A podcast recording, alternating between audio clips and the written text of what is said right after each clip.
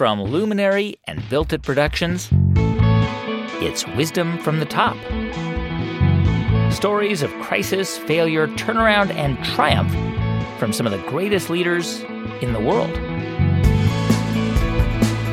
I'm Guy Raz, and on the show today, behavior researcher BJ Fogg. I think the people that do the best, they don't just do it by sheer willpower or sheer discipline. They've created systems that help them be consistent and that help them perform even at moments of weak or low motivation. BJ Fogg on developing small habits that create big change.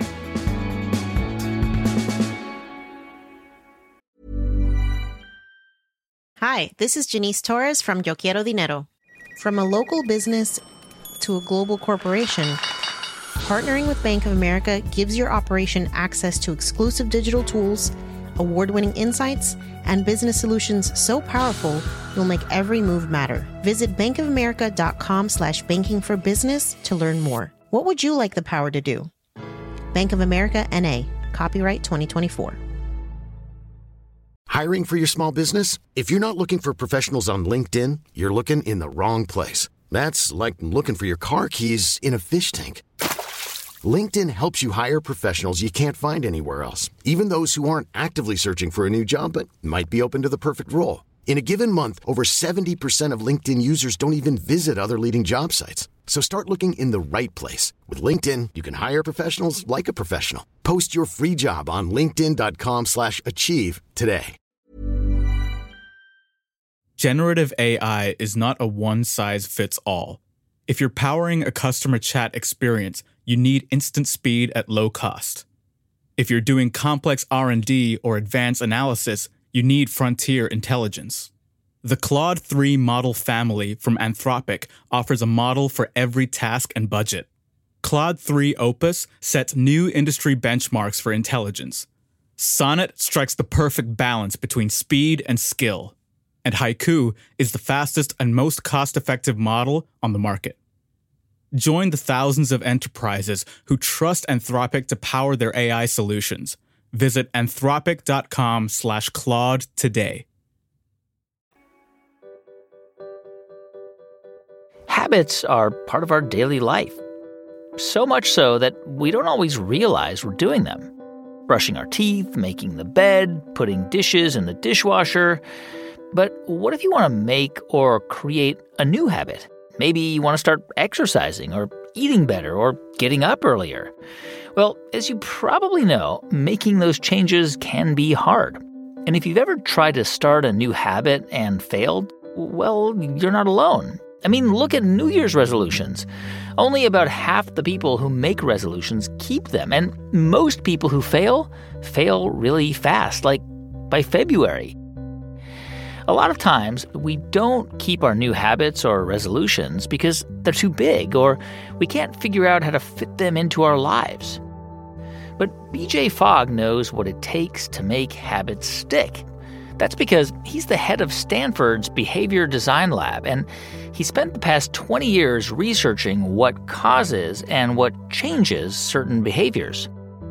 BJ says the key is designing tiny, manageable habits into our lives. And he's devised a system, the Tiny Habits Method, to help people do just that. And it works. BJ's method has helped Weight Watchers revamp their program. He's also coached tens of thousands of people online for free. And he shares this approach in his book, Tiny Habits The Small Changes That Change Everything. BJ was raised in the Church of Jesus Christ of Latter day Saints and says it had a big impact on his life and his research. The church encouraged him to behave purposefully. This included finding creative ways to make and keep good habits.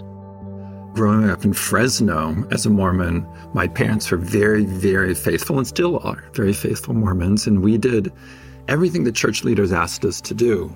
And that would range from daily practices, uh, like family scripture study early in the morning and family prayer in the morning and eating dinners together, to ongoing projects like having a year supply of food for emergencies and and on and on and on. I I, read something that that you you had mentioned. It was an early memory as a child. I think is really interesting because it, it I think it it ties to something that, in a sense, you would write about and and become well known for later on in life, which I think I would call a prompt, maybe. And it was this idea that you had a rock under your pillow, so at night you would would remind you to pray because you would hit your head on the pillow and you'd feel the rock, and it would. But it was a reminder to pray, and and that that idea. It might sound weird to some people, but it's a it's it's like an alarm bell or a notification or it's it's a rock. It, it, actually there's something really simple and elegant to that idea. Yeah, yeah, you know, and it may not be actually a rock that young people use, but even today, if you want to read twice a day, uh, going to bed and waking up, you could put a book on your pillow. And as you go to bed, that would remind you to read. It's the prompt to read, and you put it by your bedstand. And then when you uh, wake up, there's the book to prompt you again to read. Hmm. So much of our behavior is controlled by the prompts in our lives. And that's uh, the rock, whether it's a rock or using a book or something else to signal you. That's a way of designing prompts into your life deliberately and not just leaving it to chance.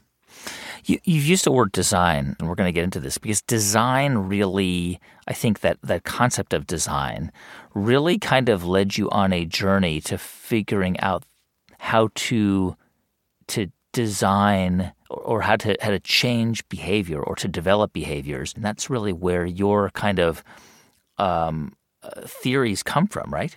Yeah, that and social psychology, and, and so it's it's my work is a blending of science and academics, and taking what would be called design thinking now. Mm.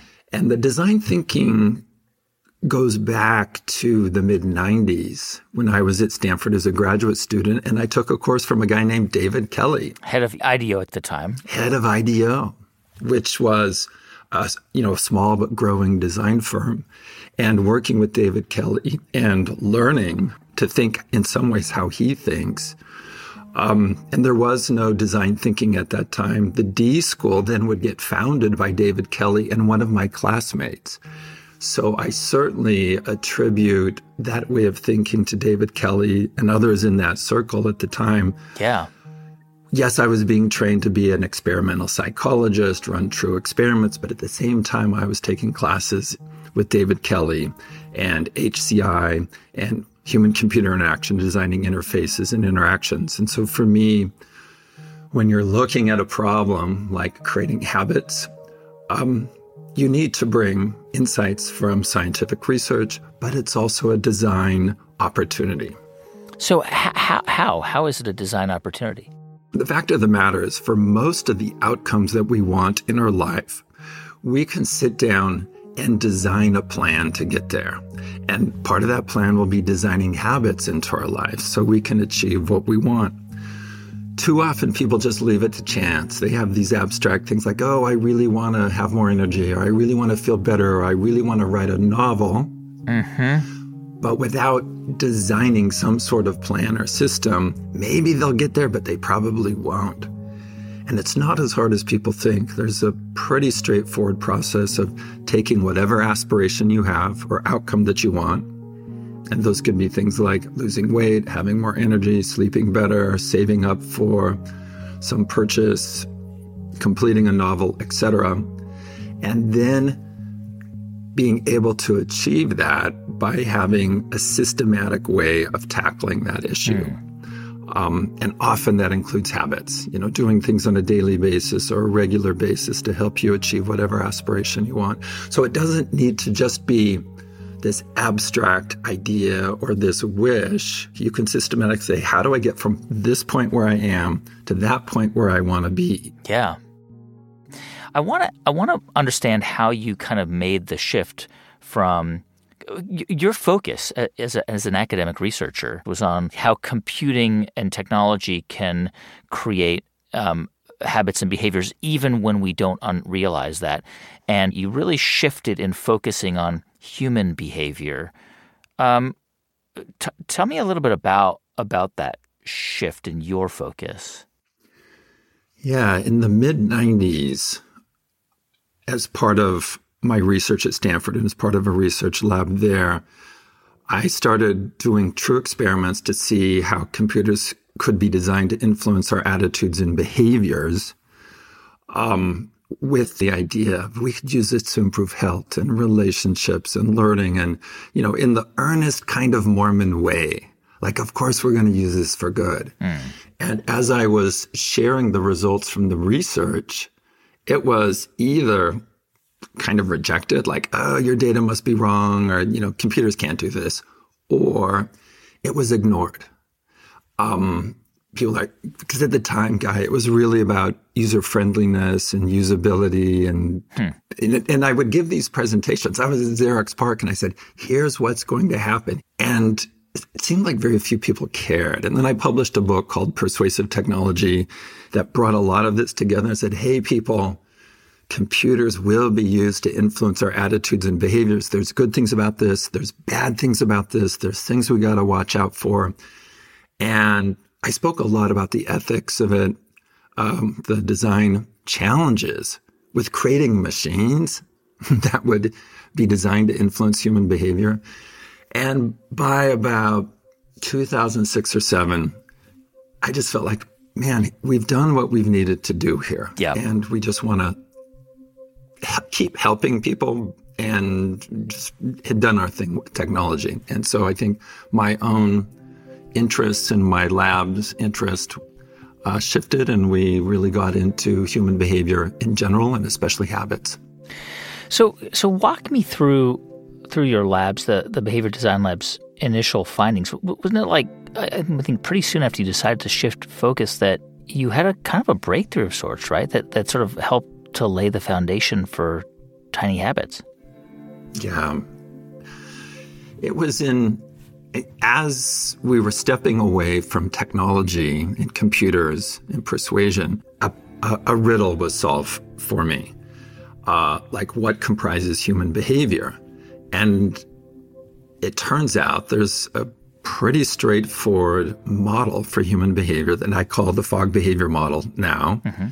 And the pieces came together for me in 2007. It goes like this. Behavior happens when, and behavior includes habits. Habits is a subset of behavior.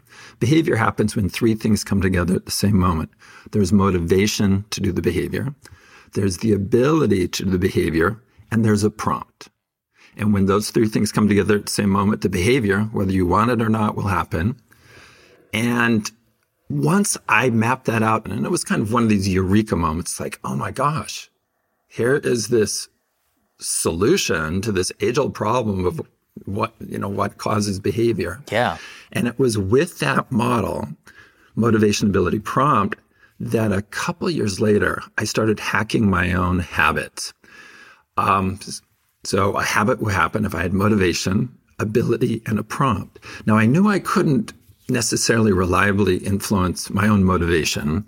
So I really focused on the ability part of it. How do I make the habit really, really easy to do? So, so like, so what did you decide to do? Like, what, what do you mean by easy? Well, at the time, I was trying to be very um, good with putting on sunscreen. And so I thought, okay, I'm not going to put on a full face of sunscreen, just one drop. Let's make it so easy, so tiny that ability wouldn't be a problem. Hmm. And so, yes, I was motivated to put on sunscreen. And then the last thing was, what's going to prompt me? What's going to remind me? Hmm. And it wasn't clear to me at the start. And then one day, getting out of the shower and just going through the step by this after this, bam, aha, the way that you prompt a habit is you use an existing routine you already have in your life to remind you to do the new habit. So you don't put up a post it and you don't use an alarm. You use your existing routine to be a prompt. So for putting on sunscreen, it would be after I put away my razor from shaving, I'll put on a drop of sunscreen. For flossing, it'd be after I brush, I will floss but I made it tiny. I will floss one tooth. So I started goofing around with my own habits and started creating these all these habits quickly and easily and, and it was oh my gosh this really works and and then it was in 2011 about 8 months later I started teaching it to other people When we come back in just a moment, BJ tells us how he went about turning this tiny aha moment into a research program that has helped a huge number of people change their habits. Stay with us. I'm Guy Raz, and you're listening to Wisdom from the Top.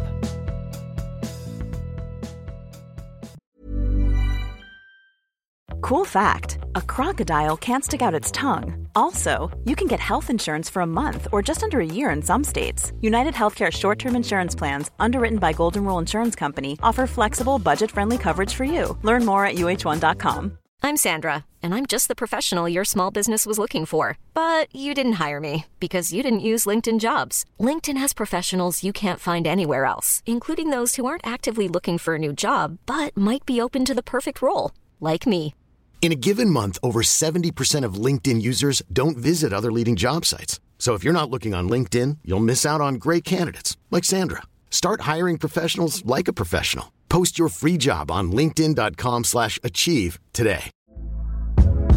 Hey there, it's Michele Norris. I'm host of a podcast called Your Mama's Kitchen. When I travel, I'm usually looking for a way to find a taste of home when I'm not at home. And one of the things I love to do when I am at home is entertain. And Airbnb allows me to do that. When I was in California recently, I rented a house that had a great kitchen. And when we were sitting around the table, we we're all thinking, we're in someone else's house. Someone could be in all of our homes as well. If you have a home, but you're not always at home, you have an Airbnb. Your home might be worth more than you think. Find out how much at airbnb.com/slash host. Generative AI is not a one size fits all. If you're powering a customer chat experience, you need instant speed at low cost.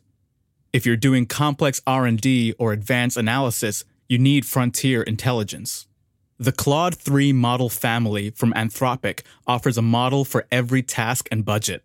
Claude 3 Opus sets new industry benchmarks for intelligence. Sonnet strikes the perfect balance between speed and skill. And Haiku is the fastest and most cost effective model on the market. Join the thousands of enterprises who trust Anthropic to power their AI solutions. Visit anthropic.com slash Claude today. Hey, welcome back to Wisdom from the Top. I'm Guy Raz, and I'm talking with BJ Fogg, author of the book Tiny Habits. So, when we left off, BJ had taken his discovery to real people to help them create or change habits. So by about 2014, I had probably coached 15,000 people in this method personally, doing it through email.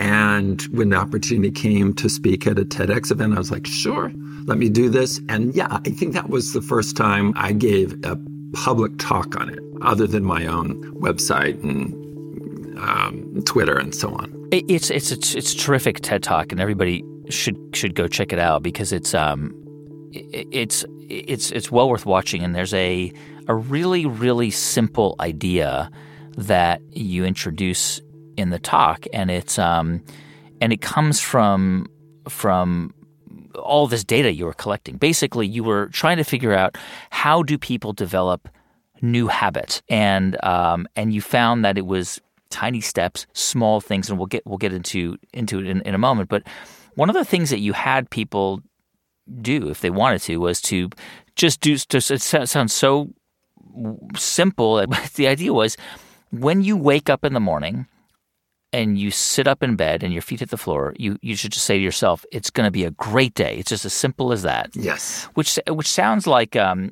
you know something like a let you would read in a self help book, but but there was a but there was real there was real data that you started to gather around this simple idea of sitting up in bed and saying it's going to be a great day. What did you find out from people who were doing this? Well, like a lot of things and a lot of research, things start in your own personal life. My partner, we started saying it's going to be a great day. And then I started sharing it with the habiteers. Habiteers are people who do tiny habits. Mm-hmm. And then I just got so much good feedback from it. Like, oh my gosh, BJ, it's just changed the trajectory of my morning. Our family life has gotten so much better and so on.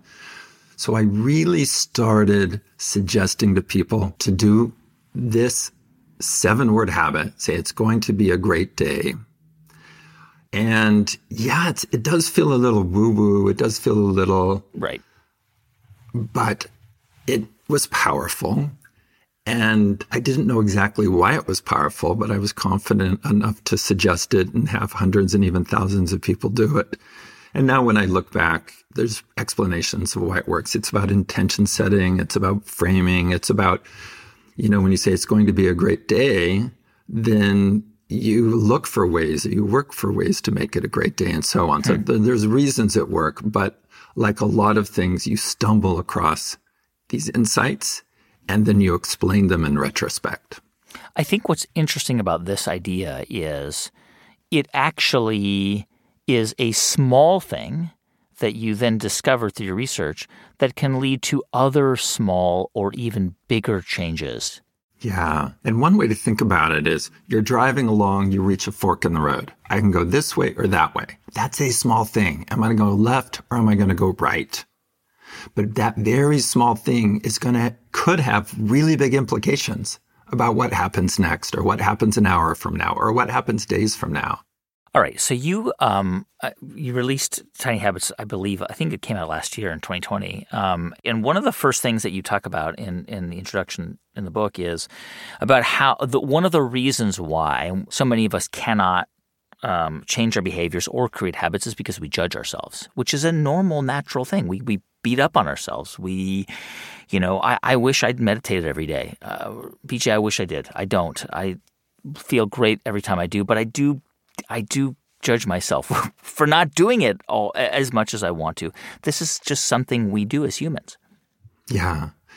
And you know, 10 years ago and certainly 20 years ago, I would have been very surprised to think that I'm talking about self-talk and emotions and positivity, but it turns out it's so important to acknowledge your successes, however tiny. Mm. And when it comes to behavior change, the lapses or the things you don't achieve, just let those go. The, the self trash talk, the negativity, the seeing all your failures does not help you move forward in a positive way because it's emotions that reinforce the behavior, that make it become a habit. And what I've learned both through tiny habits and through other ways is these emotions, even the positivity you get first thing in the morning by saying it's going to be a great day, has these ripple effects and affects other parts of your life. Yeah. So, what we're looking for in our lab research at Stanford is what are the techniques that are really easy to do and really simple, but will have dramatic effects on people's lives?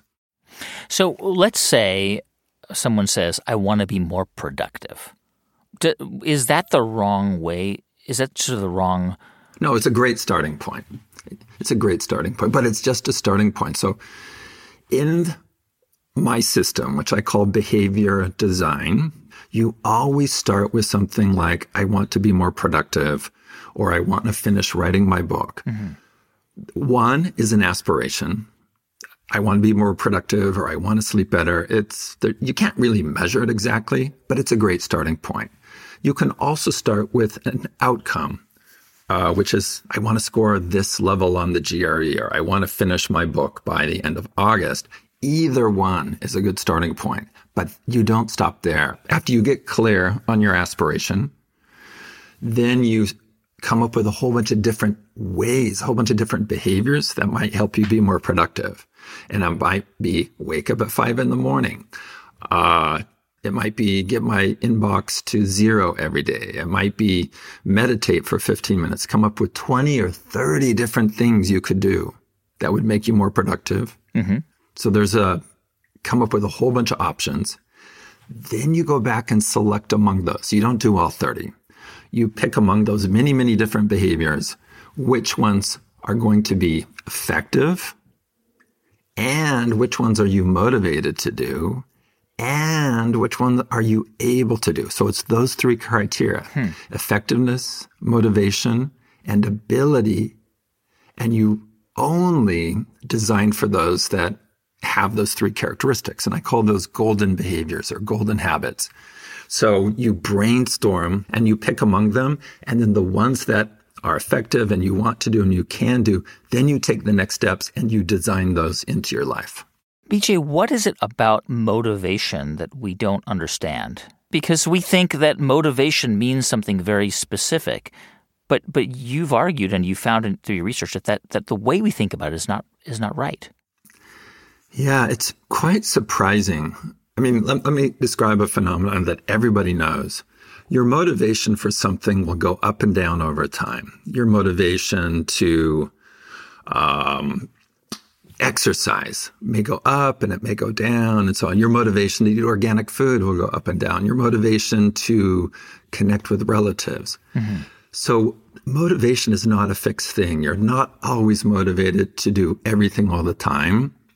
But that concept of motivation being dynamic, going up and down, does not have a long academic tradition.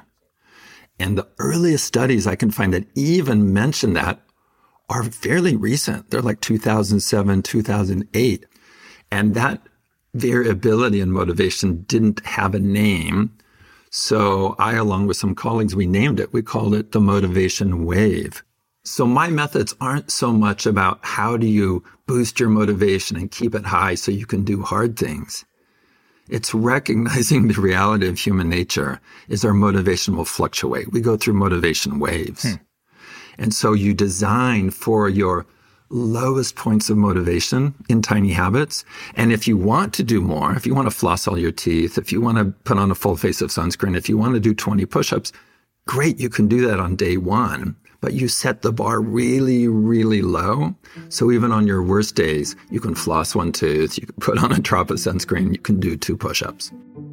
There are some people, we, we all know them, who just seem sort of um, wired um, in, in, a different way. They, their levels of motivation just seem off the charts. The people who do the triathlons or who have a, a very consistent pattern of, of work. I wonder if it's possible if we assume that some people just maybe because of genetics or, or upbringing or cultural habits are m- more inclined to be motivated than others.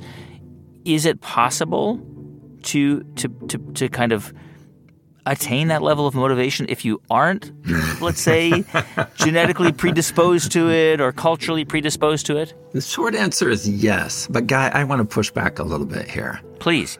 The perception that all these people have high levels of motivation, they can sustain it like miraculously or just somehow they have it, is probably overstated. I mean, certainly when you watch TV shows, or you watch the Olympics or you watch marathons, you're watching unusual people that in that domain have high levels of motivation. Other aspects of their life may be total disasters. Hmm. And so the, the perception that people have like, oh, I'm unusually I have low motivation. I don't have willpower and so on.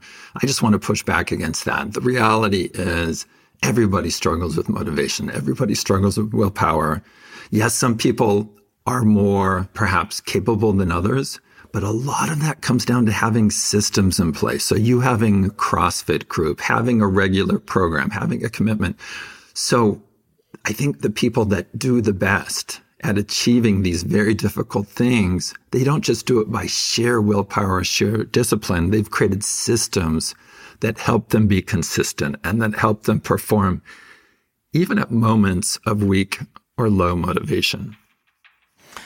You know, one of the things that you you emphasize in the book is the idea of celebrating success. So, so I mean, just to kind of um, distill it down into a very sim- simple example, if you were to say, "I want to floss my teeth every every single day, every single night," um, and the prompt is you're brushing your teeth already, so you've got that prompt, and you start by flossing one tooth, and then the next night maybe two. It's literally kind of patting yourself on the back for doing that? Yeah, yeah. And and with this example, on day one, you can floss all your teeth if you want. If you have enough motivation to floss all your teeth, knock yourself out, do all your teeth. It, it's tiny habits isn't, you know, one tooth, two teeth, five teeth, all my teeth, or two push-ups.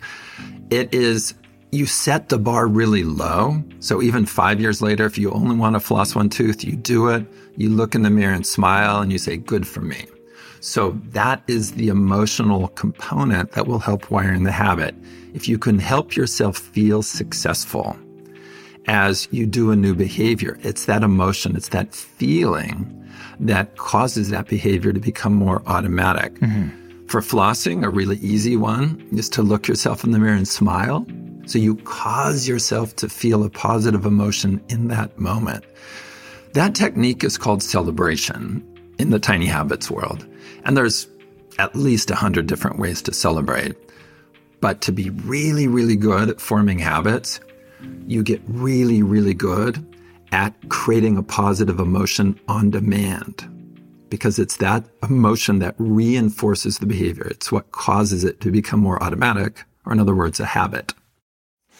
So there, there are things that we, most of us, want to do, and things that most of us think we should do because it's healthy or eh, we're going to live longer or whatever it is. Uh, how do you how do you begin to kind of when, when people say, "Look, I really want to change X" or "I really want to change Y"?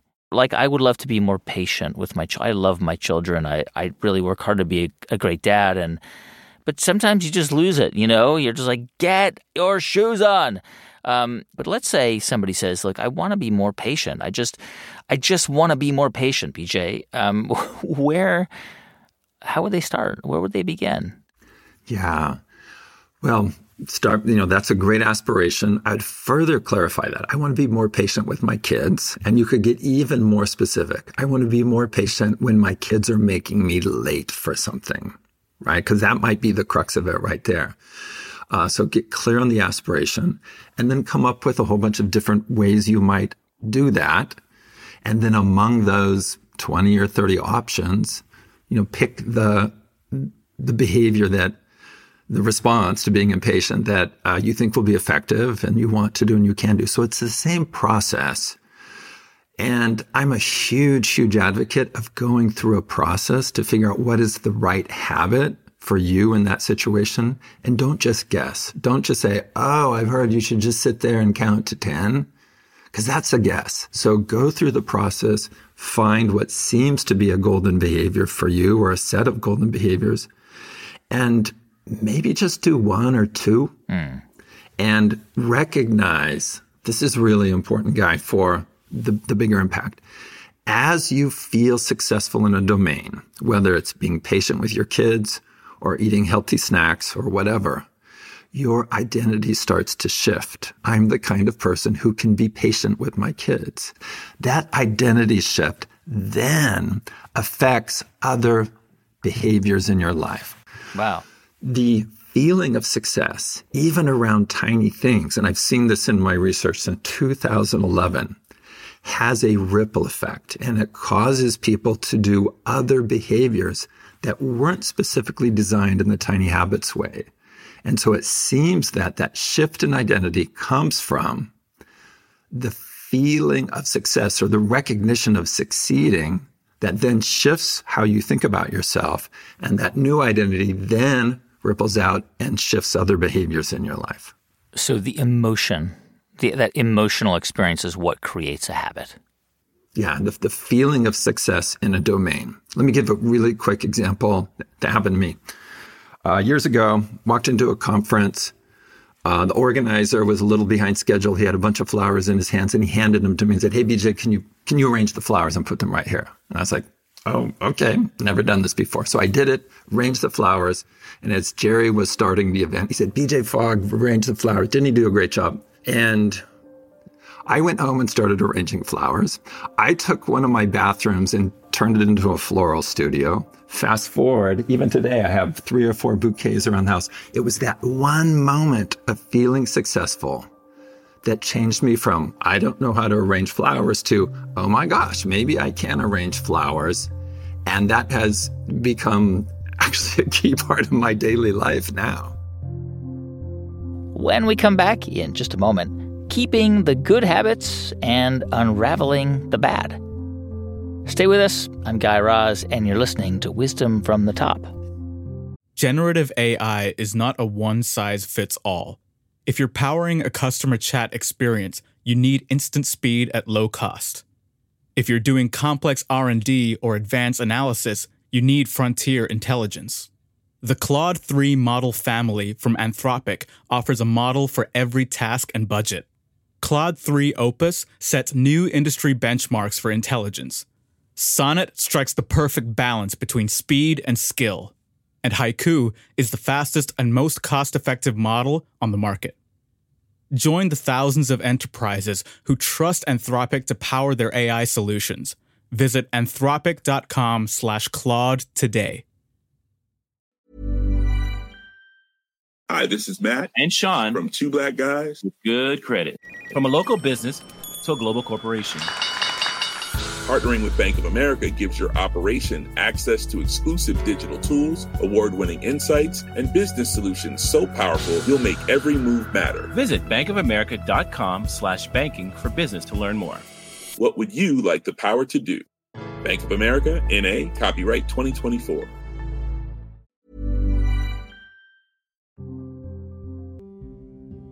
Hey, welcome back to Wisdom from the Top. I'm Guy Raz.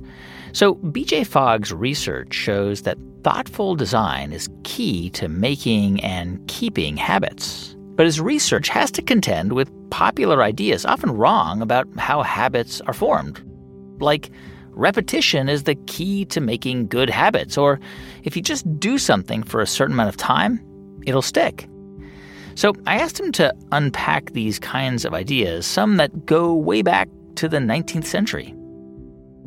All right, so I want to go back to to William James, who was this hugely influential figure in psychology, uh, in certainly in the U.S. I think people called him like the father of American psychology. Um, and and he wrote a book, I think, in, around 1890 that talked a lot about habits. Um, and, and in many ways, it still really influences how we think about habits, right? I, am I'm, I'm kind of oversimplifying, but I think he said that uh, if you want to start a new habit, you have to basically keep at it consistently and keep doing it. And then the flip side is of that is that if you don't do it consistently, the habit won't form. Is is that is that more or less a distillation of his, of James's ideas and how how we today, like our culture, have has traditionally thought about habits? Well, part of it, yeah, you're right. It really laid the foundation for how at least Western culture would think about habits for at least a century and beyond. And as I look back in retrospect, he got so many things right. I mean, there wasn't the kind of science that we have now where you run experiments. They were more like philosophers. Mm. And, but he had so many great insights that I think are right. But he did kind of burden us with this notion that you need to be perfect in behavior change. And he's not right on that account. You don't have to be perfect. There's twists and turns. Just like a baby learning to walk, the baby will stumble and but eventually get there. But he talks about he talks about creating a habit like winding yarn or some string around a ball. And if you miss once, it's like dropping that ball of yarn and it will just become unraveled. Yeah. So he uses that metaphor as a way to help I guess, emphasize the fact that you just never miss a day, never lapse. And I think that idea has become part of how people think about habits, unfortunately, because that really sets up this black and white thinking. You have to be perfect and has led, in my opinion, to people being very self critical and a lot of self blame and people feeling shame when they're not perfect, when they try, try to change their behavior but nobody is perfect. And so it, it's really, on one hand, I look at William James as, wow, brilliant, so many insights. And on the other hand, it's like, wow, he really set us up to do a lot of self trash talk and have unexpected, unreasonable expectations about how to change behavior. where does this idea that that habits form if you do something for a fixed time? Where does that come from? Um, there's a few sources of that. The most recent source, the idea that repetition creates habits, comes from bloggers and books, and and they cite a study that was published in 2009 by a researcher named Lally. The research wasn't established to show causality, so there's no evidence I can find in that study or any literature that repetition is what causes the habit to form. Right. But people have cited that study and major book, very major book, uh, has perpetuated this myth and bloggers have perpetuated. And the problem with that guy is if people believe that repetition is the key to creating habits, then when they want to exercise, have an exercise habit, they might go, Oh my gosh, I have to do this for 66 days. Ah, I'm not ready. I can't do it. I don't have the bandwidth. So one, they delay or procrastinate change. That's a problem. Number two, as they get going, if they miss a day, they beat themselves up. Oh, all bets are off. I missed a day. I got to start over or something like that. That's not accurate. That's not helpful. It's really setting people back.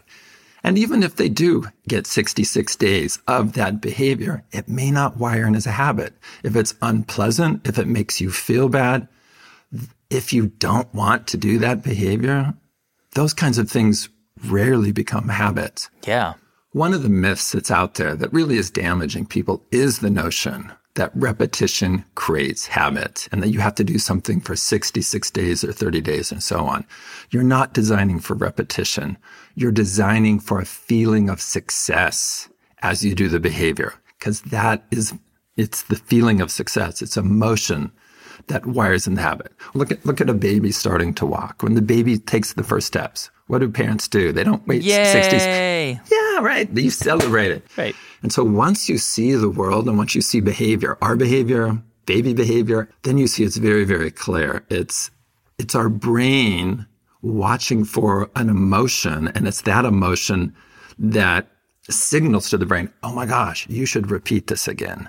You should floss your teeth again. You should do push ups again. Oh my gosh, you should be patient with your kids again because look how good you feel. Look how successful you are when this happens. So, most of the time, when it comes to things like weight loss or fitness, people measure success by looking at the, themselves in the mirror. And, and that's not something you can see from one day to the next or even one week to the next. It can take a long time. And so, the, the tiny habits principle makes a lot of sense. But how do you how do you get people to understand that they may not actually see results? They have to that, that it's, it's more of an internalized process. Yeah. There are two overriding principles in behavior design in my work. And I talk about these in the book Tiny Habits, and I call them maxims. Maxim number one is help people do what they already want to do and help people feel successful. Your question is about the second maxim. If somebody wants to lose weight, you can help them feel successful by redefining what success means on that journey. The industry has a term for this. It's called non scale victories. So people may come to the program thinking the only thing that matters is on the scale. Mm. But a, a really good program, a really good coach will redefine what success means on the journey. Oh my gosh, I stuck to my breakfast game plan. Good for me. Oh my gosh, I had, ate a healthy snack. Good for me. Oh my gosh, I went out to dinner with my friends and I stuck to my game plan.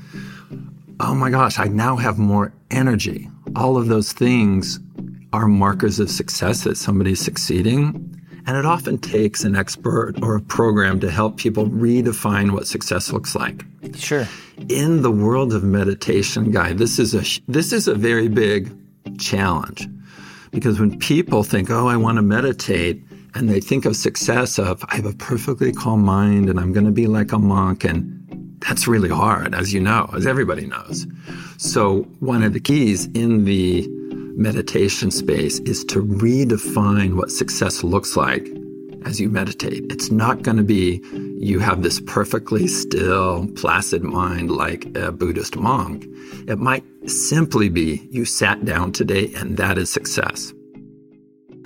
You know, it's the, the thing that really strikes me about this and, and what you write about in your book is it, it, it I had a, it kind of triggered a, a memory from my childhood where I, I played baseball and, and sports, and I remember I remember those coaches who were really tough, the kinds of coaches who were shouting at us, "You guys suck," you know, and and I never ever responded well to that. It didn't make me better. It never made me better, but it does work for some people.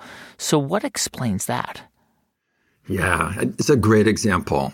When you watch the best coaches, the best coaches understand how to coach each player and it's often different. Um, so some people just just point out all the positives, all the times you succeed. Some people, it's kind of tough love, and people will res- get motivated by that. And there's a bunch of subtlety I probably don't understand in coaching. Um, but certainly different things work for different people. And this is why in my work in behavior design, there's not one habit or a set of habits or one thing everybody should do. Mm. It's a system that people apply to their own life. And so as they go through the system, they figure out, well, what is it that I want to achieve? What are the op- behavior options? Which ones are the right ones for me?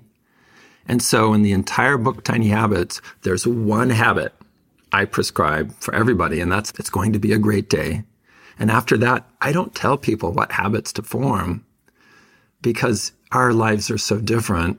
But there's a system to help people create any habit that they want. And so follow the system and you can achieve what you want. I have to ask you about unhealthy habits, right? Because we I think, and, and you talk about this in the book, which is we, we, we often say, how do you get rid of bad habits, which you, you think is actually not the right question to, to be asking. Um, it's more about untangling habits uh, that are unhealthy one at a time. Yeah, and even switching that word. Um, and and that, that, that goes back a few years where I just realized that break and breaking habits, it's like, that's not the process. It's not just a bunch of force in one moment, like breaking a stick and you're done. It is a process to get rid of these habits that people talk about when they say, I want to break this habit of smoking or unhealthy snacking or being impatient. And so I looked for a better word, and untangle seems to be the best word. And that's what I talk about. You untangle these unwanted habits, and that sets a different expectation hmm. in a few ways. Break means it's sudden and it's all about force in one moment. And we know that's not true. Untangle implies it's a process. And it helps acknowledge that at the beginning, you may be totally perplexed, just like a phone cord that's all tangled up. You're like, oh my gosh, this is a mess. But you know that if you take the easiest tangle and get rid of that, and then go to the next easiest and get rid of that, you will get there. And that's the process I outline in Tiny Habits is view these unwanted habits as not breaking them, but untangling them, map out what those tangles are, and then take the easiest one, not the hardest tangle, but the easiest one. Let, let's say it's unhealthy snacking is the bigger habit. And one of those tangles is um, during your lunch break, you pick up a candy bar in the vending machine. And you're like, sure, I can give that one up. So untangle that one and then go to the next one. And with time, just like the phone cord, it will come free and you'll be clear of that tangle. Ultimately, you have become convinced through your research and this massive data set that you have that basically anybody is capable of developing and and keeping a new habit. Yes. Yes, and we do it all the time whether we know it or not we are creating habits all the time. During the pandemic, oh my gosh, most of us created dozens of new habits and we stopped a whole bunch of habits, whether we did it deliberately or not. When your environment changes, your habits change. So everyone's capable of creating new habits, kind of by accident, but more importantly, by design. You can design new habits into your life.